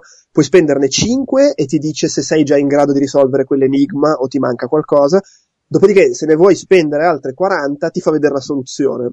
Mm. E te la fa vedere tipo in Super Mario, vedi proprio l'omino che fa la cosa che è una cosa figa perché ti fa veramente capire come funziona. Cioè, se tu sei proprio veramente imputtanato, non hai neanche capito come devi usare la pistola, ti, ti, guardi la soluzione di un enigma e ti si apre il cervello. Da lì in poi riesci a risolvere tutti quelli dopo. Quindi è, è, è, fatto in maniera molto intelligente, mi ci sto divertendo un sacco e, e lo consiglio anche perché, insomma, 4 euro secondo me se li merita tutti. Scusa Andrea, ripeti, è un gioco per PC questo? Allora, è per PC, eh, sta uscendo su Steam eh, domani credo e poi più avanti hanno detto che uscirà anche sul canale indie di Xbox Live Arcade però non so quando Se lo si vuole senza DRM lo si può comprare sul sito, costa 5 dollari perché lo compri dall'America invece che i 3,99 euro di Steam. Credo che comunque se lo cerchi su Steam adesso non ci sia già, No, infatti, infatti sto vedendo sul sito, si può fare il pre-order ma su desura. Probabilmente su Steam deve ancora, non lo so, arrivare. Eh, o magari c'è- ci sono solitamente certificazioni. Comunque su desura si può già prendere a 3,99. E come Vabbè. dicevate su Rincast, un gioco del genere sarebbe la morte sua per le console portatili. Perché io, io sul mio 3DS, dopo www, avessi la possibilità di giocare a un affare del genere, lo comprerei tranquillamente. Sì, Sì, a volte mi tra, stupisco un po' di- tra l'altro su- sull'altro schermo si vedrebbe la mappa. Eh, che- come www, esatto. sì, sì. Dicevi Tommaso? Ti stupisci? No, mi stupisco di come a volte cioè, non riescono ad appaiare il gioco giusto alla console giusta. Eh. Eh, cioè, ci sono, c'è una marea di titoli indie che, per esempio, su Vita che sta languendo, starebbero benissimo e per qualche motivo Sony non riesce a convincere gli sviluppatori a... Secondo me non vuole, perché figurati te se Sony arriva a Dice che insultare- Sony, vuo- Sony vuole fallire. No, però magari non vede. Magari è, è talmente, mh, come si dice, non lungimirante che non riesce a capire che un Super Meat Boy gli farebbe vendere un sacco di vita. È vero che è un, un gioco di nicchia Super Meat Boy, ma è, è meno di nicchia di non vendere un cazzo. Sì, beh, evidentemente sì. Sì, poi voglio dire, Sony ha appena venduto, adesso io non so quanti soldi ci abbiano fatto, però ha appena venduto una valanga di giorni, quindi dovrebbe saperlo che con i Eh. giochi indie puoi anche vendere tanto. Esatto, ma anche, io capisco che The Binding of Isaac può essere un titolo che, come dire, eh, ha dei problemi a essere pubblicato su una console che finisce in mano i bambini, se vuoi, però fallo lo stesso, cioè, chi se ne frega, ti fai- così ti fai comunque gli amici indie, cioè, diventare la- il punto di riferimento per una comunità come quella indie, alla fine ti porta un sacco di benefici. Eh, Sì, anche beh, Fez, insomma. Però bisogna anche dire che, che un conto è se sei Fez, cioè sei sponsorizzato da Microsoft, eccetera. Però per gli sviluppatori indie a me è sembrato di capire che è veramente una gran rottura di coglioni provare ad andare su console. Cioè su PC tu esci, se poi hai il culo Sì. di andare su Steam alla grande. Su eh, le console Nintendo non sai mai se riesci ad arrivarci, poi non hai il gioco Ah, pubblicizzato, lo store è un casino. Su quelle Sony poi succedono le cose che ultimamente stanno succedendo sempre più di frequente, che in Europa il gioco esce in ritardissimo, se esce, perché The Walking Dead alla fine arriva in Europa, ma ci sono diversi giochi indie quest'anno che sono usciti in America e non in Europa su PlayStation Store. C'è Closure, che adesso è uscito su Steam e finalmente c'è in Europa. O, o magari capitano cose assurde tipo che tu per usare la versione di prova devi comprare il gioco completo, che mi era sembrato Sì, che sì. fosse capitato una cosa del genere. Cioè, è un, Sony è ha qualche un problema da questo Lo, lo stesso Xbox, il canale indie su Live Arcade è probabilmente molto più comodo andarci, però poi la gente non ti vede perché è gestito a caso e, punto. È vero, è vero. e quindi capisco anche che uno piccolo indie dica vabbè io intanto mi pubblico il gioco su PC, poi vediamo. Quello sì, a questo punto mi stupisco che www sia riuscito ad arrivare su 3DSware come Nintendo eShop e abbia avuto anche la pubblicità decente, che tu quando accendi il 3DS e vai nello store lo trovi di www come primi... Eh, boh, beh, magari lì Nintendo ha detto ah che carino ci cita il MES, dai. Senza ricordarsi che era Cover 64, però vabbè. Sì. Vabbè, ma sai sono giapponesi. Esatto. Vabbè, ma eh, per quanto riguarda Sony, lì hanno dei problemi. ehm, eh, non so, oggi eh, da qualche parte ho linkato un link ehm, sulla situazione finanziaria di Sony che è drammatica, nel senso che hanno talmente tanto debito che eh, tipo per ogni dollaro che guadagnano ne hanno 80, di deb- 80 centesimi di debito, cioè sono messi veramente con le pezze al culo perché non hanno un, uh, un prodotto hit da, da un sacco di tempo, ormai PlayStation non è più il prodotto che gli tira avanti la, la carretta. E mh, hanno i dipartimenti che combattono fra di loro, eh, perché a quanto pare sono dei dipartimenti eh, in mano a degli ingegneri che si sentono un po' come delle superstar, no? Mm. Ehm, e ehm, leggevo che uno dei problemi è che indipendentemente da quanti prodotti di merda lancino e riescano a far fallire, sti qua non perdono mai il posto di lavoro perché essendo giapponesi sono lì da vent'anni e è impossibile licenziarli. E quindi insomma, eh, questa è una de- delle problematiche, ma per quanto riguarda il settore videogiochi, eh, te ne accorgi quando un titolo deve uscire in Europa che esce deve uscire su 20 store diversi, eh, un- uno per ogni paese e succede il disastro. Io ho avuto esperienze eh, di lavoro con eh, Rochard, ma anche con eh, Super Stardust HD di Housemark. Eh, ogni volta c'è un problema perché Sony sbaglia qualcosa. E lì eh, c'è- io mi immagino sti uffici con la gente che urla, che, che, corre in giro, i fogli che volano, cioè non mi immagino una grande organizzazione. Catane che, che... Sì, mi immagino una roba tipo ufficio di Dilbert, eh, però con più casino. Deve essere più o meno così la situazione di Sony. Ti giuro, ogni volta che ho avuto a che fare con qualcosa pubblicato sul PSN, Sony faceva un errore. Madonna. E lì sono soldi che partono, sono vendite che manchi. E... Cioè, secondo me lì per quanto riguarda il PSN, se non si danno una svegliata, non, non, lo rendono più snello, non decidono chi è che dà gli ordini in quel posto lì. Perché, tra l'altro, una cosa incredibile che succede è che i dipartimenti non, non, non si parlano fra di loro. Quindi tu hai il, quello che ti dice Sony Europa, però loro, loro stessi non sanno cosa sta facendo Sony America per lo stesso prodotto e, e, nessuno si cura di dirlo allo sviluppatore. Tante volte lo sviluppatore lo avvisano il giorno stesso, guarda che oggi facciamo uscire il tuo gioco, cioè delle cose così, insomma, non... Ehm, veramente, cioè, se l'ho visto, visto dall'interno è un disastro. Adesso io non so come sia il live, probabilmente è una cosa abbastanza simile, però da fuori sembrano leggermente più organizzati. Sì, da fuori sembrano più organizzati, poi vedi l'inizio di Indie Game The Movie e vedi Super Meat Boy che non esce il giorno di uscita. Quindi. Probabilmente anche, il problema è anche che hanno scarsa considerazione dei, dei giochi indie, nel senso magari li, li considerano, come si dice, eh, roba che fa immagine, ma che sì, poi non è che ci facciamo sti gran soldi, quindi non devono rompere le palle. Beh, vabbè, ma cioè, eh, se si sono resi conto di, quello, di quanto sta vendendo Steam, insomma, cioè, se, ne, se, me ne rendo conto io, te ne rendi conto te, insomma, non, può, non posso credere che Sony non si renda conto che Beh, sta però, perdendo. Però Steam, Steam vende anche tanto, cioè vende i, i giochi, quelli tra virgolette, come si dice, tripla A, cioè nel senso, loro di, ne facevo un discorso di, eh, Super Meat Boy, sì, ok, non è che ci fa fare i soldi che ci fa fare Gears of War, e quindi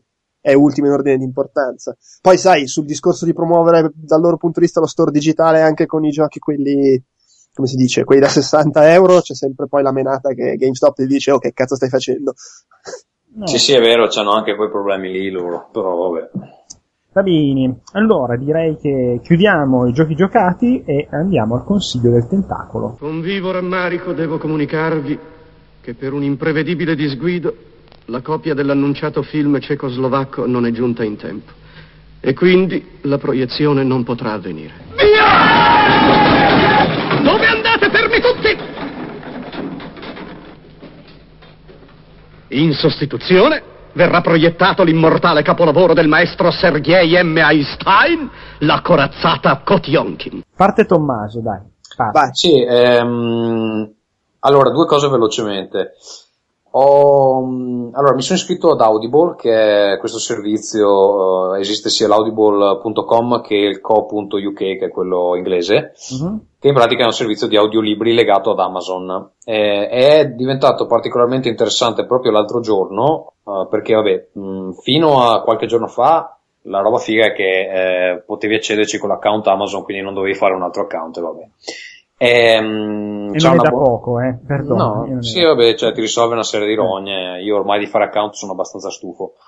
E um, diciamo c'ha una, un package di partenza che ti dà uh, un uh, audiolibro a tua scelta al mese su tutto il catalogo per mi pare 7 dollari. Che comunque, cioè, mm. se prendi audiolibri che durano 20 ore, tipo quelli che ho preso io, 7 dollari per 20 ore di recitato non è che sia proprio tantissimo.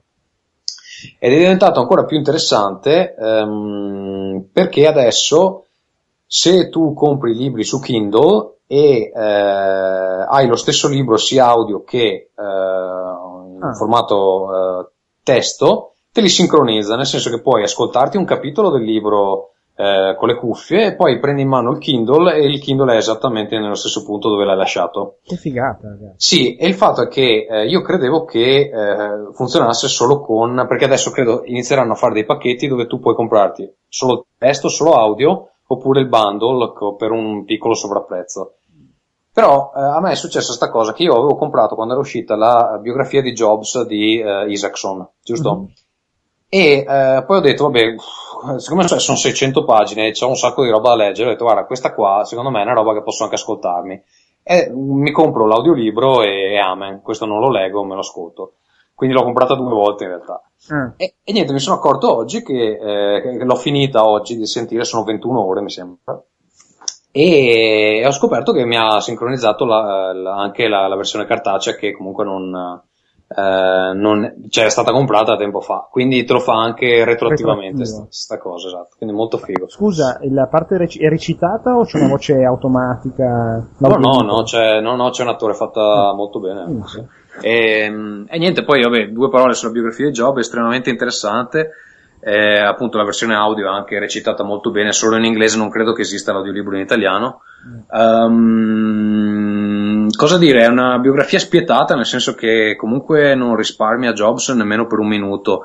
Eh, viene descritto come una, una, persona estremamente sgradevole. Uno ehm, stronzo. sì, sì, poi, cioè, beh, lui era un super iroso, si incazzava con tutti, chiamava tutti. Allora, lui aveva due opinioni. Una cosa era awesome e magical, oppure era shit. Quindi, cioè, eh, queste erano le sue gradazioni di, di ehm, insomma, con cui... Eh, Complimenti esatto, esatto.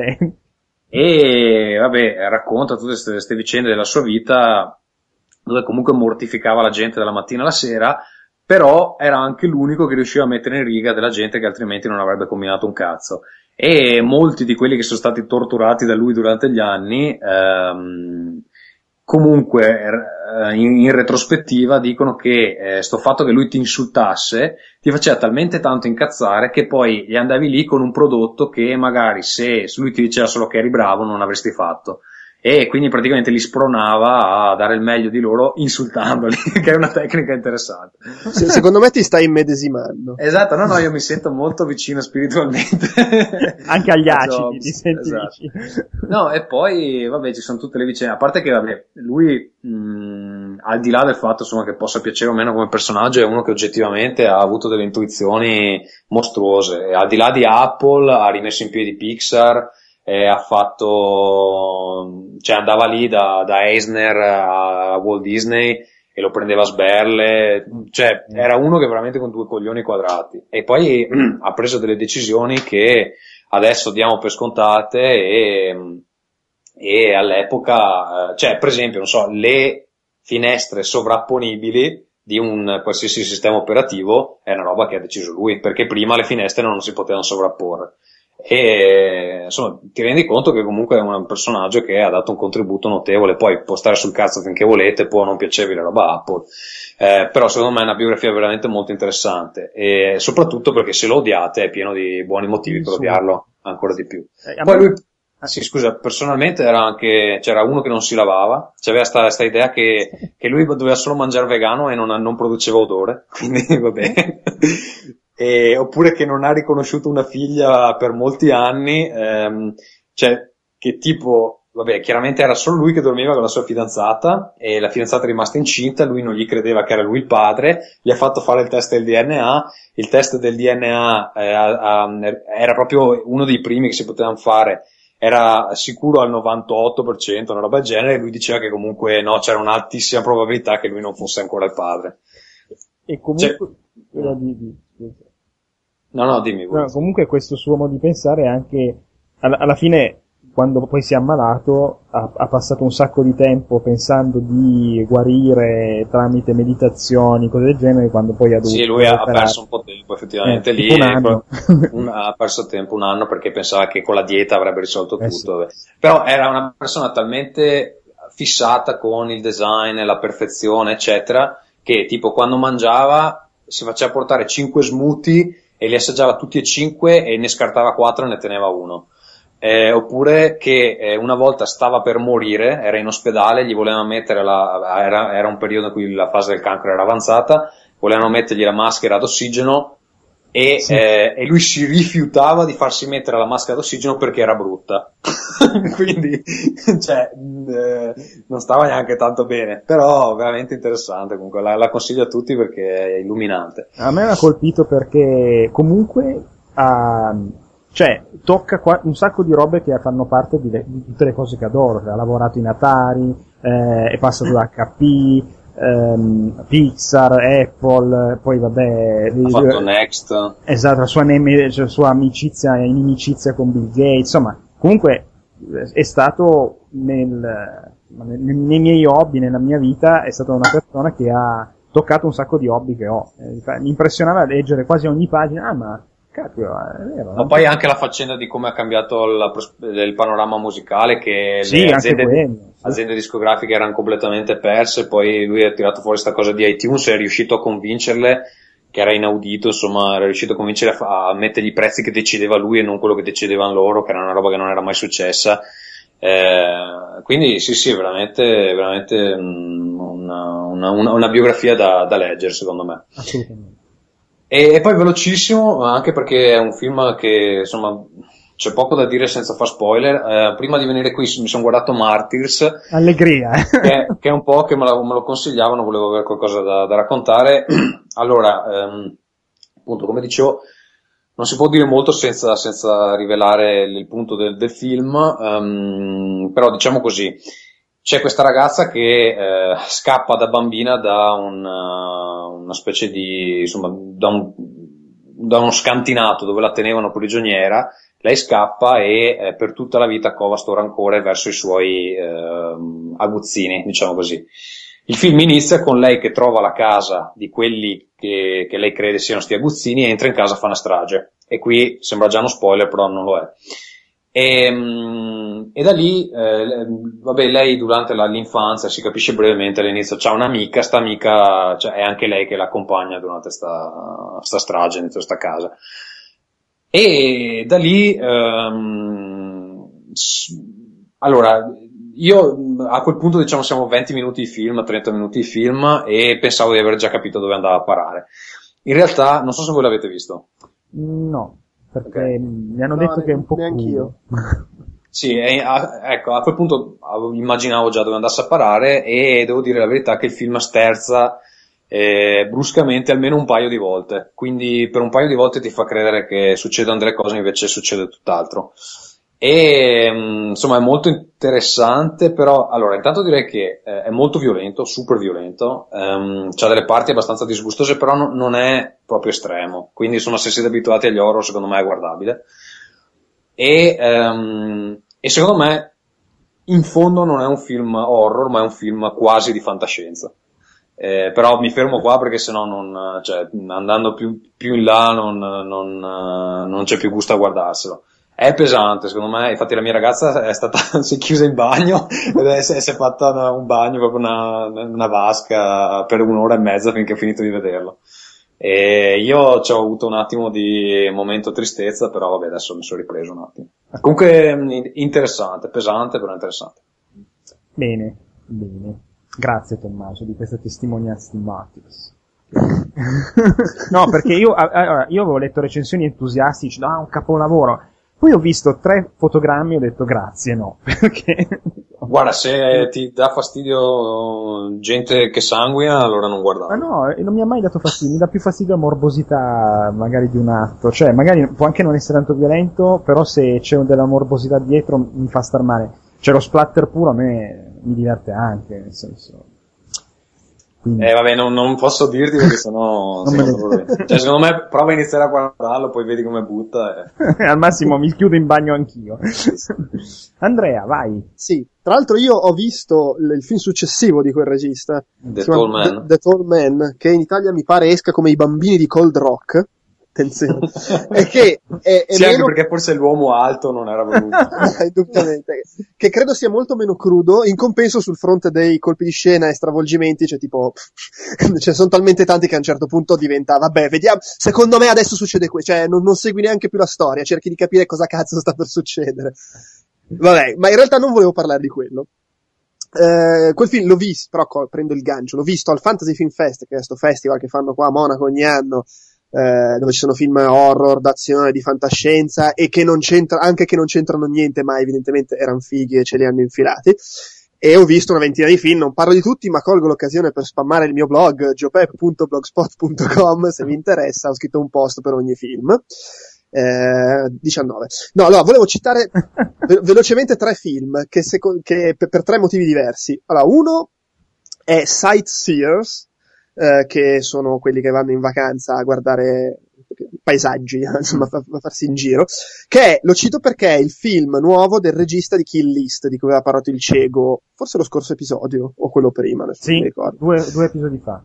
E praticamente è un film che racconta di una coppietta un po' bizzarra, che si fa la vacanza in camper e appunto va al museo, in montagna, al parco, in giro, con la particolarità che eh, lui è un serial killer e lei lo diventa in corsa serial killer. Eh, però serial killer non di quelli, ma, cioè malati sì perché ammazza la gente, però non quelli perversi, è tipo uno che se incontra uno maleducato che lo tratta male o che lo fa incazzare, lo ammazza. Eh e la cosa eh, bizzarra è che il film, oltre ad essere molto bello da vedere, cioè proprio c'è una cura per l'immagine notevole, poi insomma sfrutta anche il fatto che racconta di una vacanza, quindi paesaggi eccetera, è che è narrato dal loro punto di vista. Quindi non è che c'ha un'atmosfera morbosa, inquietante, thriller, no, no, è normale, cioè questi sono in vacanza e però capita che ammazzano delle persone, ma no, c'è quindi, molto... scusa, la ragazza sa che il fidanzato è un serial killer. La ragazza lo scopre dopo un Eh. po', ma- però comincia anche lei. È l'amore, l'amore è vero. Sì, tra l'altro non vorrei sembrasse che ho fatto uno perché all'inizio tu non lo sai, ma si capisce subito che questo c'è qualcosa che non va e dopo poco capisci che è uno che ammazza spesso. E, e poi immagino che nei trailer si, si veda questa cosa. Ad, ad ogni modo, la cosa eh, bella è appunto questa, che è una commedia, se vogliamo, molto humor eh, britannico e ti- è, è, è una di quei film strani in cui tu sei lì che ti stai divertendo, l'atmosfera è rilassata perché appunto, vabbè, oh, è un film con della gente in vacanza, però a un certo punto ti rendi conto che sei tranquillo e stai ridendo del fatto di questi che ammazzano un sacco di gente e un po' ti mette a disagio. Eh, bello, interessante. Poi eh, la- il secondo film, Beasts of the Southern Wild, le bestie del sud selvaggio, che Ah, non sì. so... eh, come? Eh, no, no, perché fra poco c'è un festival de- cinematografico e tr- mandano anche quello, è bello? è bellissimo. Eh, eh, sta facendo il giro dei festival, eh, non so se poi uscirà, però soprattutto se, come sembra, eh, avrà un po' di nomination agli Oscar, immagino che poi verrà pubblicizzato. Ed è un film meraviglioso. Eh, è girato da un regista esordiente con due attori esordienti che sono una bambina di 6 anni e uno che di professione fa il pasticcere nella vita, dico, eh, non nel film, e che sono bravissimi entrambi. E praticamente è ambientato nella bathtub, la vasca da bagno, che è un luogo eh, fittizio, però ispirato a luoghi reali. È un- una piccola comunità su un'isola in una baia vicino a New Orleans. Quest'isola è separata da- dalla civiltà, diciamo, da una diga e quindi quando piove parecchio, arrivano le tempeste, che come sappiamo è una cosa che lì può succedere, eh, tende ad essere, a finire allagata, anche perché poi l'acqua non, ci mette un sacco a, a defluire via perché c'è sta diga. E chiaramente succede questa cosa nel film, fra le altre cose. E il film è tutto visto dagli- dallo sguardo della bambina, che è piccolina, ha le sue paranoie strane mentali, racconta il rapporto fra lei e il padre perché la madre viene fatto capire, cioè la madre non c'è, viene fatto intuire come mai non c'è, però non è proprio spiegato chiaramente. E la cosa bella è appunto che è tutto raccontato dallo sguardo di sta bambina che per dire eh, sente una lezione a scuola sul fatto che se, se c'è il disgelo polare si alza il livello dell'acqua, allora quando poi arriva la tempesta e si alza il- l'acqua, si convince che ah, si sono sciolti i poli e adesso si sono anche scongelati tipo i, le- i mammut, le bestie giganti che arrivano e le vede arrivare, tutte robe un po' bizzarre. Ha delle musiche bellissime, ho pianto dall'inizio alla fine, è veramente un film bellissimo, è credo la cosa più bella che ho visto fino adesso quest'anno, straconsigliato. Se si riesce a vedere in qualche modo al di fuori dei festival. Ma ripeto, secondo me, perché è passato da Cannes, eh, se ne parla per gli Oscar, per cui secondo me alla fine Mm. poi verrà distribuito.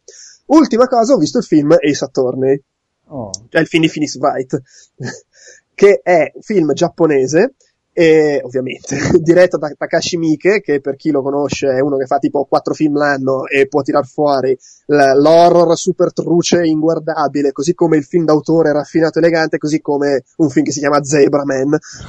Una È uno- persona eclettica, diciamo. Esattamente, molto ecletico, bravissimo a livello tecnico, però non sai mai cosa aspettarti. Questo qua è un film eh, che prende Phoenix Wright, cioè un gioco obiettivamente, per quanto abbia una bella storia, è bizzarro, ci sono i personaggi con le pettinature strane, tutti i colori forti, le- le- le- i, processi in tribunale, con tutto un, un procedimento un po' strano, tutto loro, c'è personaggi assurdi, eccetera, e li fa tali e quali. Cioè, è un film tratto da un videogioco come gli occidentali non lo farebbero mai. Sembra di guardare un cartone animato, cioè Mm. pose assurde, personaggi folli, eccetera. E quindi chiaramente eh, penso che per apprezzarlo de- devi apprezzare Phoenix Wright e apprezzare, o quantomeno magari puoi anche non aver giocato il gioco, però ti deve piacere, devi essere, come dire, devi avere le tue corde con la comicità bizzarra tipicamente giapponese. Però è molto bello, è fatto bene, è girato bene, è, è divertente, segue la storia del primo gioco, Ah. riassumendo molto i casi, quelli periferici, si concentra sul caso in cui devi difendere la ragazzina, lì la sorella della tua collega, e poi il caso principale del film è quello in cui devi difendere Miles Edgeworth contro le ma, Von Karma, come cavolo si chiamava, non mi ricordo già più. E, e niente, se questa storia qua cambia un po' di cose, c'ha proprio le cose del videogioco, cioè lui che urla Hold it! Objection! Ma eh, lui tu l'hai visto in giapponese, quindi. I sottotitoli. Tra l'altro i sottotitoli sono basati sugli adattamenti occidentali, cioè avevano i nomi eh, che hanno da noi, che sono mm. diversi. Infatti si sentivano, lo so, che dicevano Sakura per dire, e sotto c'era scritto il nome invece che, che hanno in Occidente. E pare che è prevista una distribuzione dalle nostre parti con doppiaggio fatto seguendo, seguendo i videogiochi. Secondo me, come adattamento è spettacolare, è divertente, c'ha un po' i ritmi da film giapponese, sono due ore, è abbastanza lungo. Però no, no, lo, cioè, se cercate il film fedele al videogioco, più di così è veramente difficile. Come, per citare il tuo blog, ha più senso un affare del genere che non quello di Super, un film di Super Mario, insomma. Esat- esattamente. se devi fare in film una roba che ha un'estetica che non ha nessun senso, allora tanto vale che la fai così invece di cercare di normalizzarla. Mm-hmm però devi essere giapponese probabilmente per avere il coraggio di fare un possibile, film. È possibile, Ah, ecco, no, una cosa carina che è diversa dal gioco, però secondo me c'ha senso, è che durante i processi, quando presentano le prove, urlano objection, eccetera, hanno tutto questo sistema di ologrammi e tipo, non so, devono far vedere la, il pezzo del vestito, objection, e appare l'ologramma. Ah, come se fosse il menu di gioco, insomma. Esattamente, esatto, che comunque ha senso per riprodurre il gioco. Allora, è davvero carino e e lo, lo consiglio per chi ha voglia di vedere una roba comunque strana. E prendendo spunto proprio da questa cosa del film adattato videogioco, videogioco adattato film, eh, io invece parlo di un libro che peraltro eh, l'ho scoperto leggendo o una tua recensione o qualcosa sul blog, ma penso alla recensione su Outcast. Sì, su Outcast. Su Outcast, ovvero Generation Xbox, How Video Games Invaded Hollywood, che è un titolo assolutamente fuorviante rispetto al, eh, al, al, al contenuto del libro vero, perché uno si immagina Generation Xbox, eh, si parla di Hollywood, pensa subito a Lara Croft eh, o a Resident Evil. In realtà è un'analisi di tutta l'industria sia cinematografica sia del videogioco negli anni, partendo da... Eh, il libro si apre con eh, un'immagine di, eh, di, delle ruspe che scavano nel deserto ehm, americano e buttano dentro centinaia, migliaia di cartucce di ET mai vendute e partendo da quello spunto lì racconta tutta la storia per cui eh, video, l'industria del videogioco come si è approcciata all'industria dei, dei, film, come l'industria dei film ha tentato di eh, sfruttare l'industria del videogioco ed è molto, molto interessante, molto divertente, racconta delle, dei retroscena che sinceramente mai mi sarei immaginato, parla ovviamente, eh, cioè uno si può immaginare appunto che si parli di Lara Croft, di Rockstar, di GTA, in realtà si parla tantissimo degli 8 bit, dell'era eh, dei laser disc, di tutta l'evoluzione tecnologica. Secondo me è bellissimo, veramente bello. Non so se c'è in italiano, sinceramente. Io l'ho preso in, eh, in, inglese eh, su Amazon, però forse c'è anche in italiano. Comunque. Non cos- che io sappia, però a un certo punto ho smesso di informarmi. No, consigliatissimo, a parte che cioè, non è scritto in maniera complicata anche in inglese, se si legge tranquillamente. E, ehm, peraltro non lo sapevo, ma io ho l'applicazione Kindle su, sull'iPad sulla, e non sapevo che si potesse scaricare il dizionario in tempo reale, tu tieni pigiato sulla parola, puff, apre, si apre. Eh beh sì, ovvio, è la, so. la, cosa più figa del Kindle. Effettivamente è una figata. e, ehm, bellissimo, da, consigliatissimo. La seconda cosa di cui voglio parlare è la serie TV Person of Interest che ne parlo adesso perché la settimana, eh, il 16, quindi eh, oggi l'11, lunedì prossimo, sì, boh, ah, eh, o domenica, su Italia 1 iniziano a dare in chiaro la prima serie che è già stata data su pay per view, mentre negli Stati Uniti il 25 settembre inizia la seconda serie, una serie, uh, come si può dire, non è leg- legal thriller, insomma è la storia di un, uh, un, una macchina creata da, da, uno dei due protagonisti per il governo americano post 11 settembre che registra tutto, vede tutto, risolve tutto ed è stata pensata per gli attacchi terroristici, quindi per sventare attacchi terroristici. Tutte le altre minacce, solo che questa macchina vede tutte le altre minacce, quindi gente in pericolo di vita, eh, gente che può essere uccisa, gente che sta per uccidere qualcuno, e allora il protagonista eh, usa que- alcuni dati che escono, dato che il governo si occupa solo delle, degli attacchi terroristici, lui vuole salvare invece la gente normale. Allora assolda un ex militare caduto in rovina eh, per, eh, perché sia sul, il suo braccio armato e vada a risolvere i problemi. No? E in realtà le prime 4-5 puntate sono abbastanza anonime perché la trama sembra la solita con eh, il tizio multimiliardario che ha creato la macchina e il suo scagnozzo che fa un po' da giustiziere, la poliziotta che cerca di arrestarli ma in realtà sa che fanno il bene quindi non sa, eh?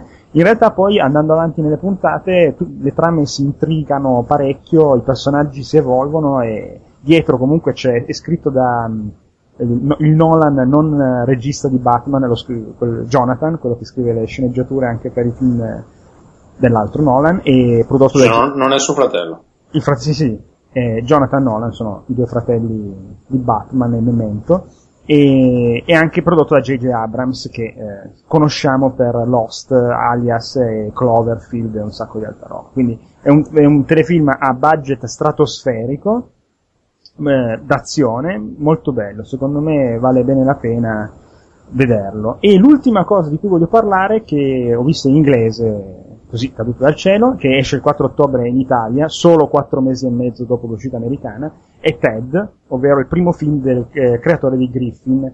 E la storia è eh, un- da piccolo un bambino che è il protagonista, che è tanto solo e tanto emarginato, desidera che il suo sacchiotto che gli hanno appena regalato per Natale diventi vivo e lo sacchiotto il giorno dopo è vivo. E la cosa bella è che non è un, uno sacchiotto che si nasconde, cioè tipo E.T. No, questo va subito a salutare i genitori del bambino che si spaventano tantissimo e, e poi eh, il- la, la storia parte da 30 anni dopo con eh, ormai lui adulto, 35enne, seduto sul divano con di fianco l'orsacchiotto che fuma crack. Quindi eh, è, un, è un film assolutamente a non far vedere i bambini che a me è piaciuto tantissimo, che è un... eh, prende proprio tutte le... cioè è il film del creatore di Griffin, quindi c'è insulti alle religioni, insulti a qualsiasi minoranza, eh, comicità di un greve pazzesco, c'è anche un pezzo dove ci si commuove, c'è una guest star dagli anni 80 che a me ha fatto ammazzare dalle risate. Sì, l'ho visto, eh, l'ho visto anch'io, Dave. Devo dire che a me non, ha- non è piaciuto tanto come è piaciuto a te, nel senso che ehm, la parte migliore che fa più ridere è quella della festa dove appunto c'è sta star. Che Quella della festa è to- clamorosa. La- quella parte lì è divertente, però secondo me il resto è un po', cioè appunto è un po' Griffin, che a volte fa, fa ridere, ma insomma, anche no. però, però io sono uno che comunque non si è divertito tantissimo nemmeno con il terzo Madagascar e, se, leggi le, se leggi le recensioni sono tutti piegati da Madagascar, quindi boh, sarà il mio senso dell'umorismo che è un po' eh, diverso, ma... No, Ma magari... quello già lo sapevamo perché ascoltavamo il tuo podcast. Eh, sì. Il tuo senso dell'umorismo. Dai, non capisci neanche le battute di quelli che parlano. Il sarcasmo, te, è vero. No, beh, sì, devi essere molto in linea con i Griffin, eh, perché, cioè, comunque quel, quel tipo di comicità lì, cioè, poi le citazioni del tipo, la- il combattimento col pollo di Peter Griffin, che lì si rivela il combattimento dello sacchiotto con la gallina, eh, con la papera, insomma, ci sono del- delle c'è- citazioni. ci sono anche gli attori che fanno le voci dei Griffin. Mila Kunis è la- non è la voce di Meg. eh, Sì, sì, sì, sì, sì. Che peraltro, eh, mh, mi pare di aver letto che era l'ex moglie o l'ex fidanzata di quello che faceva Mamma ho perso l'aereo, che mi è- quindi una, una tristezza infinita. E, mh, no, a me è piaciuto tantissimo, eh, non so come possono adattarlo in italiano, io ho visto il trailer in italiano e certe canzoncine, certe cose non- secondo me sono irriproducibili, devono ritradurre tutto in maniera da far, insomma, far, far venire il senso alle battute. Perché Si sa che è difficile adattare le commedie. Sì, sì, so- no, di fa- questa particolarmente perché si basa anche su certe parole che, eh, uno slang, eh, Ah, beh, c'è, c'è una parte dove, per esempio, elencano tutti i nomi delle Esatto. ragazze, le ragazze tipo tra- eh, white trash. sì, le, le tamarre, insomma. In italiano non so effettivamente come possono sistemare quella parte lì perché è lunghissima e tira fuori tutte le sti nomi tipo Tracy, eh, Jessica, tutti questi nomi qua. Secondo me in italiano inizia ad offendere metà, metà della popolazione. Beh, ma anche in inglese.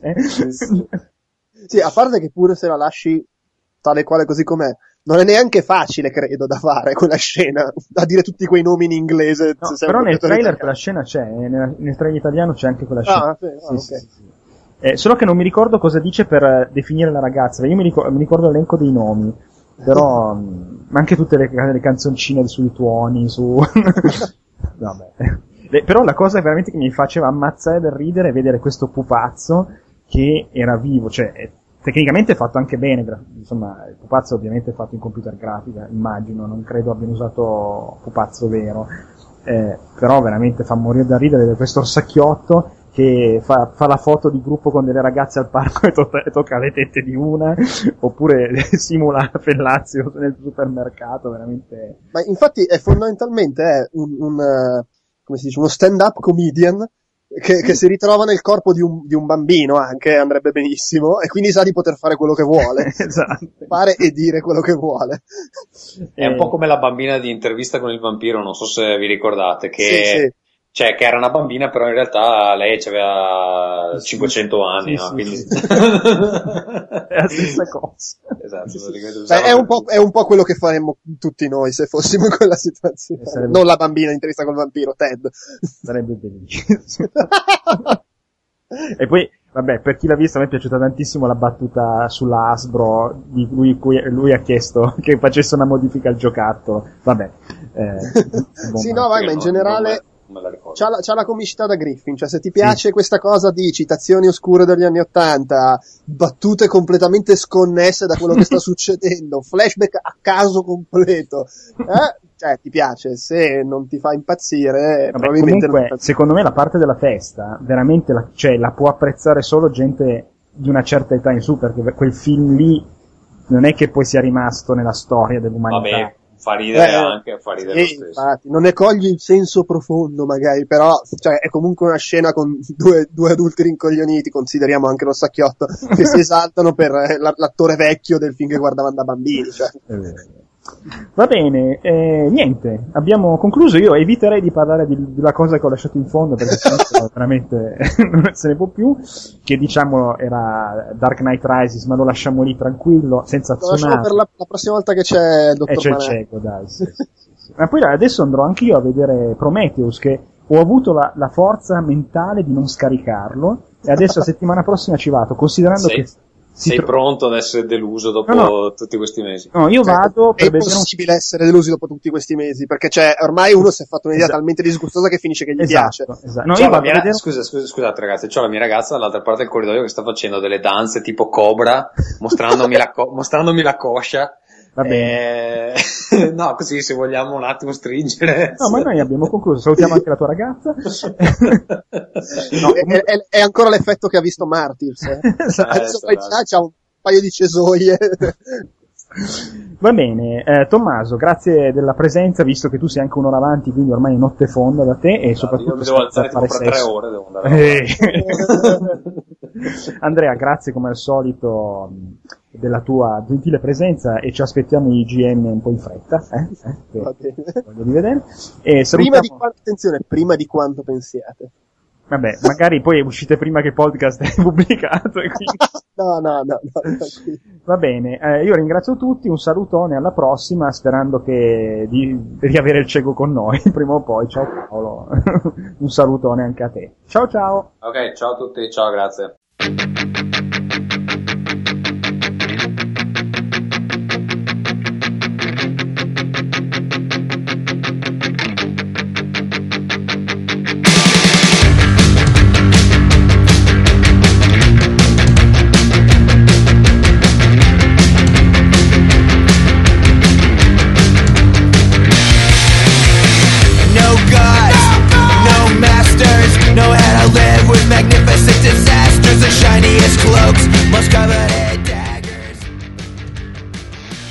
Come sempre potete trovare tutti gli episodi del Tentacolo Viola su outcast.it, su iTunes cercando Outcast tutti i podcast audio e Outcast il Tentacolo Viola.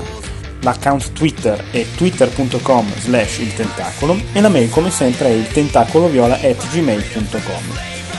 Vi ricordo, come consueto, di fare un salto su playersmagazine.it, una rivista di giochi, film, libri e chi più ne ha più ne metta, molto interessante, molto bella, che appunto è sempre disponibile gratuitamente. Inoltre il nostro ospite eh, ci ha chiesto di fornirvi il suo account Twitter che è tdebenetti, dove potete leggere prevalentemente in inglese le sue scorribande.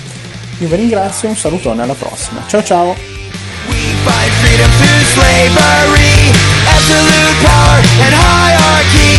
in our secret. Relinquish for true freedom. Surrender your. You will attain enlightenment. Learn to resign. Give someone else. Give up your sovereignty if you wanna be free. addiction, restriction, a desperate need for benediction, a decision to make no more decisions. Large cages and small staples, phonophiliac lamps and tables, the willing who wanna be unwilling. Enable us, enable us to live in our severe society. We find freedom through slavery absolute hierarchy in our secret, in our secret society.